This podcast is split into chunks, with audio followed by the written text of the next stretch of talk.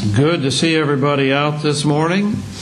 Uh, the, the group that's here today is a far cry from what it was last year at this time. If you remember last year, we weren't allowed or weren't supposed to assemble, so we broke up the congregation and had two services. People weren't supposed to gather for their Thanksgiving dinner, and this year we're able to do that, and we need to be thankful for that. And hopefully, as you sit down at that table, you won't be just thinking about how the Lions are going to lose or how they lost, uh, but you'll think about uh, your blessings. And I think that as that song says, it's good to count our blessings. I have a little clip in the bulletin this morning about someone who was famous that said uh, basically that we needed to have, instead of one day of Thanksgiving, we needed to have 364 days of Thanksgiving and one day for griping and complaining. Well, that's probably true because we gripe and complain enough, and we need to count our blessings because God has blessed us tremendously. The vaccine that's out there that's supposed to protect people from uh, from COVID has been approved for people that are kids that are five years old and up.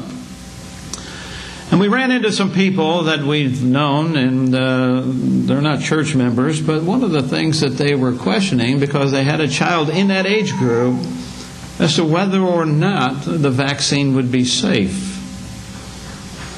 I think that that's a valid question that people need to ask about any vaccine. Is it safe? Not only today, but what is, is there going to be long term effects for that person, whoever gets the shot, uh, years down the road? And we want to make sure that what we put into our body is safe to put into our bodies. And I'm not here to say what you should or you shouldn't do. That's entirely up to you. But I wanted to use that to real, uh, help us to think about sin. Because sometimes we look at sin and we want to know if some sins are okay, if some sins are safer than other sins. And is it only going to affect me temporarily uh, right now, or is it something that can be have a long term effect on me? And so we need to understand what sin is. Because people go to great lengths to try to justify their sins, and some of the things they do uh, is kind of amazing. And it's rare that a person will say that something that they're doing is wrong, that it's a sin, and that it shouldn't be done. In fact, a good study for you is to go look in your Bibles uh, and see how many people willingly admitted in the Bible that they had sinned. And you'll find that in the pages of that book that there's very few people that will admit on their own without being confronted that they had sinned and did something that was wrong. I wonder how it is with us if we looked in the mirror. How many of us would look in the mirror and say, I'm sinning and I'm, what I'm doing is wrong? Or how, would, how many of us would even admit that to someone else that we are doing something that is wrong? You see, more it's more common to kind of dress up the sin and make it sound like it's not a, a major problem, that it's only a minor problem. We tell things like little white lies. That's a lie that has a good intention. And so those are okay. Or we look at uh, uh, swearing. We know that there's some words that we wouldn't say, but do we substitute other words that are more acceptable, but yet make the same point that we wanted to make? We talk about safe sex, when in reality it's fornication. The safe sex is an attempt to prevent conception or disease. God's method of safe sex is to be done in the relationship of marriage. And before that, we are to abstain from it. But no one wants to say that. They want to make it sound safe. If people had their way, most sins would not be called sin at all.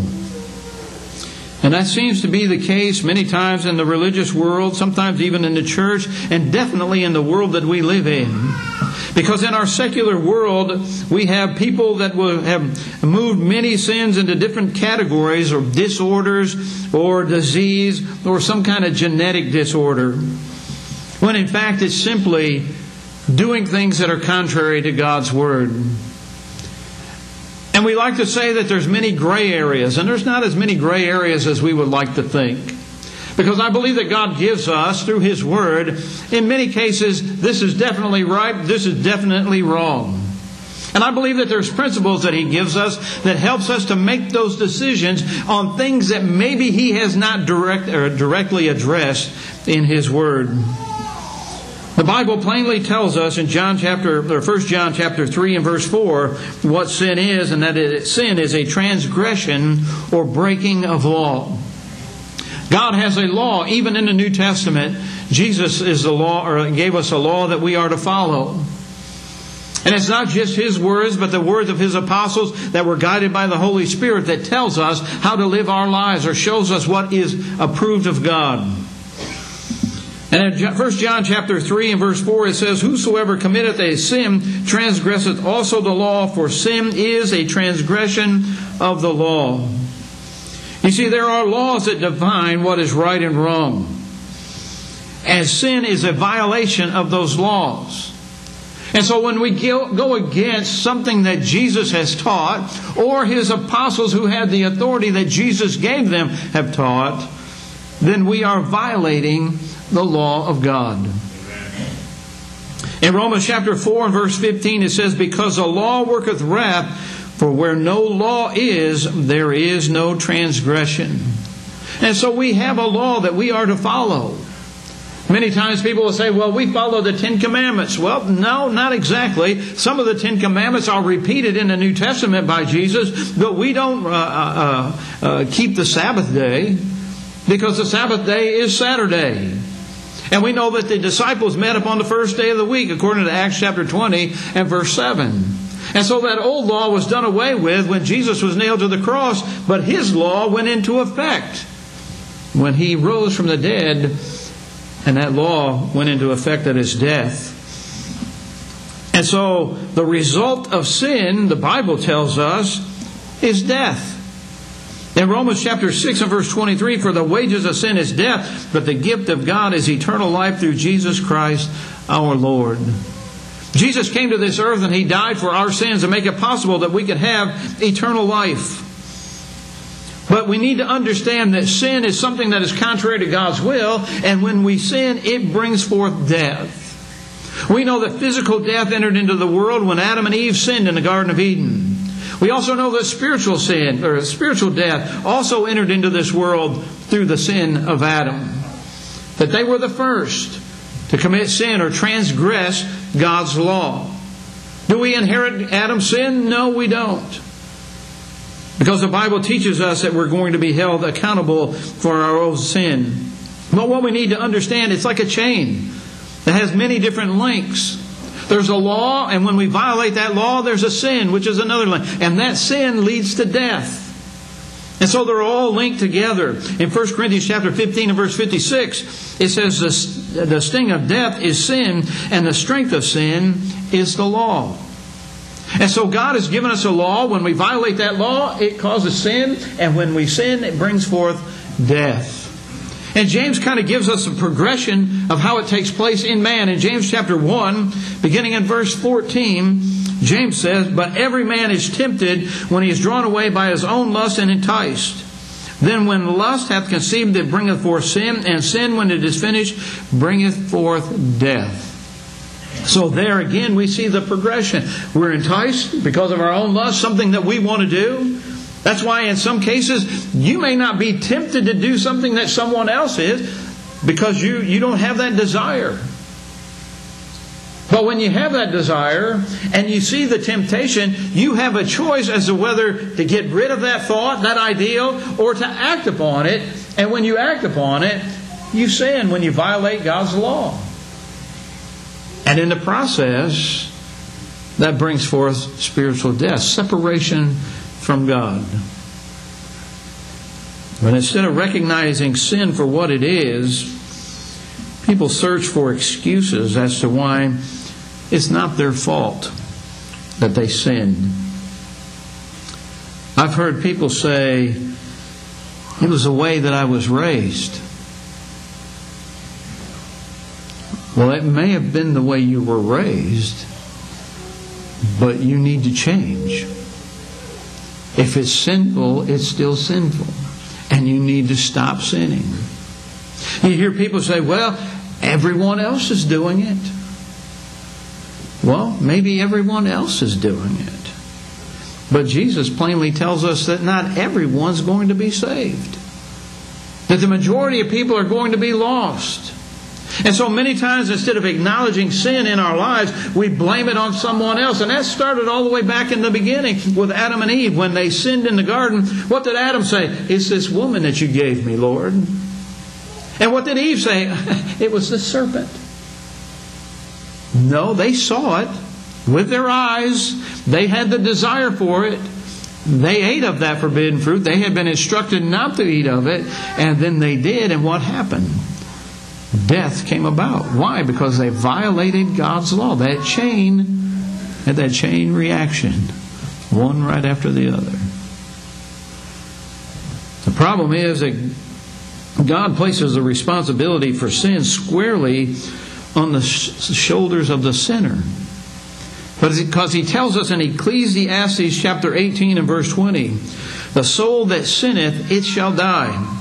The son shall not bear the iniquities of the father, neither shall the father bear the iniquities of the son.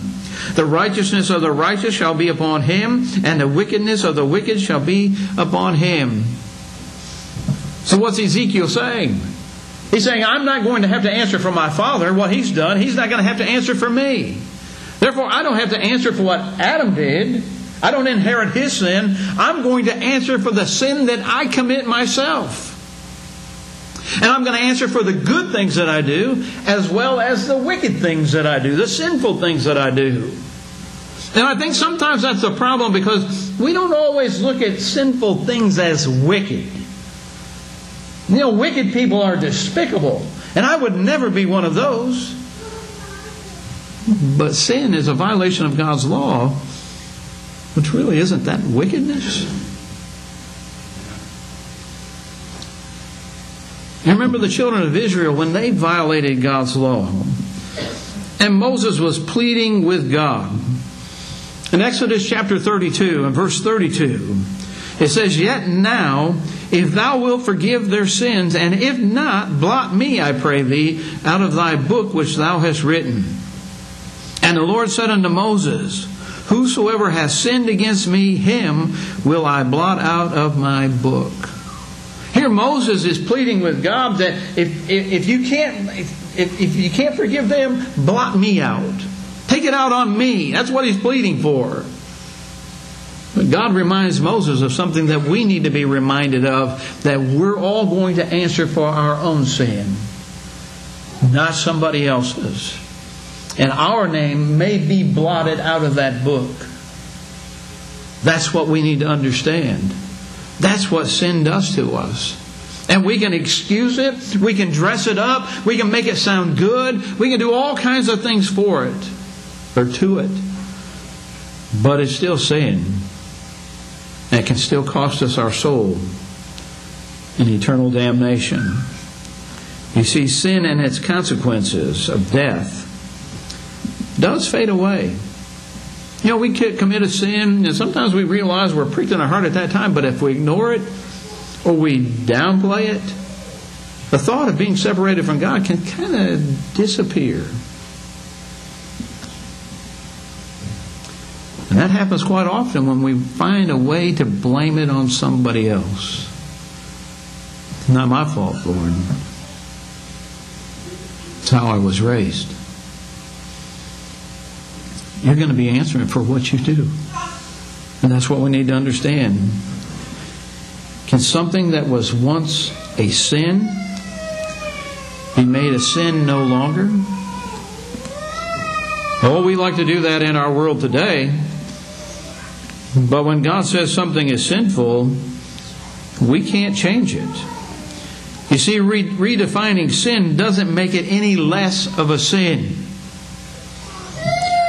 The law that defines sin hasn't changed.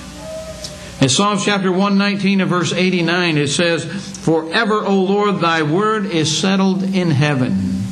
When God tells us something is good or something is evil, something is right, something is wrong, that's settled. I can't change it. And I often say, Who am I? What gives us the power or the authority to change God's word? You know, I apply that to worship. How, who, who is it that thinks that they have the authority to change what we see demonstrated in the New Testament in worship to what we want or what we think is good? We don't have that authority. We're talking with, to God about God. We're talking about His Son who died on the cross for our sins. They have the authority. And in 1 Peter chapter 1 and verse 25 it says, But the word of the Lord endureth forever. And this is a word which by the gospel is preached unto you. God's word is going to last forever. It's not going to change. And I don't know about you, but I'm glad that's true. Because if I can change the definition of sin, then why couldn't I change the definition of what I do to, that I need to do to take care of that sin? That's exactly what happens. As I asked an individual one time, he quoted a verse to me, he misquoted it, and as he misquoted it, I pointed out that you're not saying what it says, and he got very angry. But my point was simply if I can change one verse, I can change them all. I don't have that authority. God's word will endure forever. And just because a person rejects the Bible's definition, it will not change the result on the day of judgment. Jesus said in John chapter 12 and verse 48, He that rejecteth me and receiveth not my words hath one that judge him. The word that I have spoken, the same shall judge him in the last day. Jesus is telling us that guess what? What I'm saying is important. What Jesus is saying is important to us. Why? Because it's not going to change. And we can be thankful for that. I'm thankful that God is the same yesterday, today, and He'll be the same tomorrow how confusing it would be if God said, well, today, uh, well, let's just change this definition of sin. Ah, it's okay today. Tomorrow, no, I did it. Uh oh. You shouldn't have, because today it's a sin. Imagine how confusing life would be. Be thankful that God has given us a word that we can rely upon. Ignoring sin doesn't make it less a sin either. In Ecclesiastes chapter 8 and verse 11, it says, Because sentence against an evil work is not executed speedily, therefore the heart of the Son of Men is fully set in them to do evil. What's the wise man saying here? He's saying that sometimes people get away with sin, and because God hasn't struck them dead right then and there, they think that it's okay. I've had people that will tell me that, you know, I've done this and this and this, and I've done it multiple times, and God's never struck me dead. Well, I'm glad He doesn't strike people dead because we might all be dead. Because we've all fallen short of the glory of God. But just because He doesn't strike us dead, just because we don't see any consequences right here and now, does not mean that there aren't consequences down the road. Calling sin cute or saying that love makes it acceptable doesn't make it not a sin. In Romans chapter 1 and verse 32, who knowing the, the judgment of God, that they which commit such things are worthy of death, not only do the same, but have pleasure in them that do them. You've heard that today where people will say, oh, they're just in love. Why can't a man and a man get married and, you know, they're just in love? Why can't two women get married? Because they're in love. They might be in love. But God says that's not the way it's supposed to be. Marriage is between a man and a woman. That's what the Bible shows us. That's the way it was from the beginning. And so it may look cute and it may look like they're in love, but it's still a sin. And the same is true with adultery or fornication. They may be in love, But if they're violating God's law in their relationship, it's a sin, and they're going to answer for that sin on the day of judgment. In our scripture reading, we see a list of individuals that had done, or a list of individual sins that people had committed. And what did it say in that passage of scripture? If you do those things, you will not inherit the kingdom of God. So now think about that for a moment. That's what the Bible plainly tells us. On a day of judgment, do you think the Lord's going to say, well, your relationship was just so cute? You know that sin that you were involved with? Oh, it just looks so, it looks so much fun. You, you, you've brought joy to my heart. You think God's going to say that? No, if we're involved in those sins, heaven is not going to be our home saying that we're more sophisticated or more modern or more advanced doesn't make it less a sin. In Ecclesiastes chapter 1 and verse 10, we find there that there's nothing new under the sun. And if you really study the Bible and you look at the children of Israel and others, you can see that the things that motivated them to do or to go against God's word is the same things that motivate us today to go against God's word. Lies, cursing, fornication, polygamy, homosexuality are not modern day problems. They are all problems mentioned in the book of Genesis. It's nothing new. There's nothing new under the sun. Our technology does not alter the nature of the problem. In fact, sometimes I think that it makes it worse.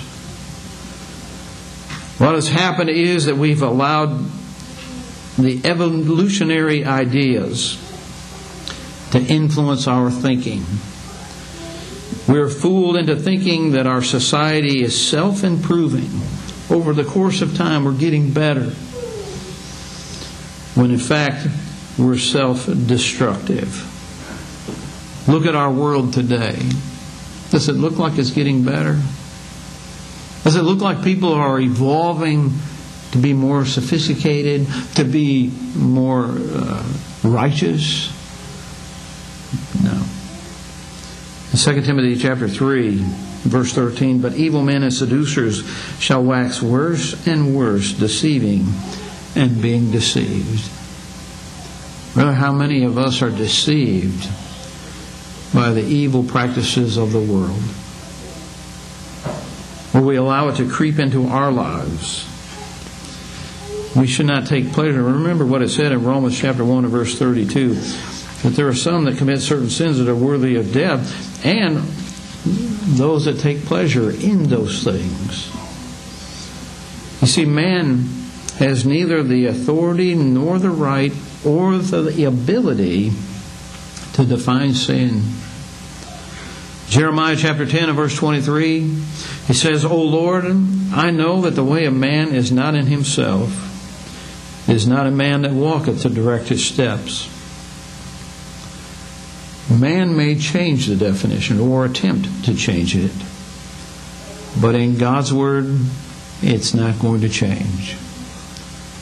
We'll answer for any sin that we've committed if we don't take care of it this side of the judgment. You see, God does not change. That's what Malachi chapter 3 and verse 6 tells us. And I'm thankful for that. His word is truth. John chapter 17, verse 17 Sanctify them through thy truth. Thy word is truth. It's part of the armor of God, as I was reminded this morning. That we need to put on that armor. Because there's a battle that's going on in our world today, in our society, in our everyday lives, where we need to contend for the faith. But that truth doesn't change. In Mark chapter 13 verse 31, heaven and earth shall pass away, but my words shall not pass away. You see, sin is not God's fault. God warns us what is deadly. It is our sin which separates us from God. Isaiah chapter 59, beginning at verse 1. It says, Behold, the Lord's hand is not shortened, that it cannot save, neither his ear heavy that it cannot hear. But your iniquities have separated between you and your God, and your sins have hid his face from you, that ye will not hear. For your hands are defiled with blood, and your fingers with iniquity. Your lips have spoken lies, your tongues have muttered perverseness. None called for justice, nor any pleadeth for truth. They trust in vanity and speak lies.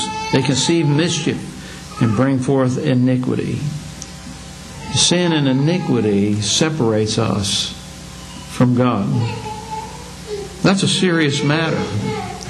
And the little sins can do the same thing. The ones that we think are safe and okay, they can separate us from God too. Just like the big ones. And so we need to avoid sin. We need to strive to, to, to live that righteous life, to be that holy, acceptable sacrifice to God in our daily lives. It's our goal to let the light of God shine in our lives so that others may see our good works and glorify our Father which is in heaven. You see, our lives are not about ourselves, what we want or what we can have. It's about God. God living in us, Christ living in us, His Spirit living in us. And as we go out into the world, we're to be that example, striving to avoid sin, not looking for ways to commit it, because we know that sin separates us from God. And you see, it's normal, glamorous, and exciting, or acceptable to many people in our society today when we think about sin. But in God's sight, it will cause us to be lost. In Galatians chapter 5, beginning in verse 19, he gives us another list. He says there, Now the works of the flesh are manifest, which are these adultery, fornication, uncleanness, lasciviousness, idolatry, witchcraft, hatred, variance, emulation, wrath, strife, sedition, heresies, envyings, murders, drunkenness, reveling, and such like of the which I tell you before, as I've also told you in times past, that they which do such things shall not inherit the kingdom of God. You think that's going to change on the judgment day? No. He's warning us today of the things that we need to avoid in our lives. And no amount of justification will cause God to ignore those sins if we have them in our lives. You see, there is no safe sin. Colossians chapter 3, verses 5 through 7 says, Mortify therefore your members, which are upon the earth, fornication, uncleanness, inordinate affections, evil concupiscence, and covetousness, which is idolatry. For which things' sake the wrath of God cometh on the children of disobedience in the which ye also walked sometimes when ye lived in them. You see, here's the good news Jesus came to this world to save sinners. And all of us were in that category if we've reached the age of accountability where we know what's right and what's wrong. We're in that situation. And in Luke chapter 19 and verse 10, it says, For the Son of Man has come to seek and to save that which was lost. And we were in that lost condition. We may have been included in one of those lists that we've looked at. But here's the good news the blood of Christ can cleanse us, it can wash us, and we can be sanctified and justified in the name of Christ.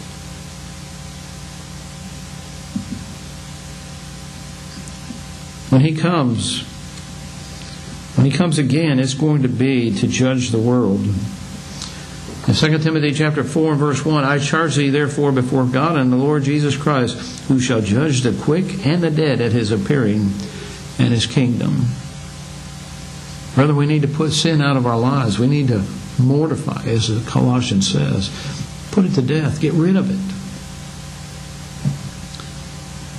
What will we find on his return?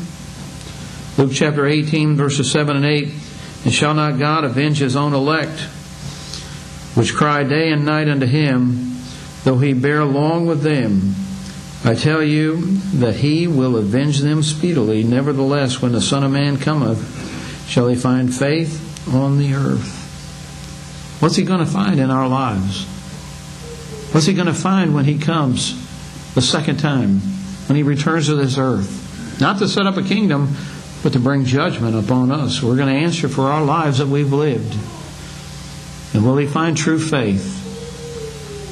Will he find us doing something that we shouldn't? You see, when people seek to alter God's law, his definition of sin and righteousness, do they really believe what God has said in His Word? What about you? You believe what the Bible says? Or do you have your own reasoning or your own thinking?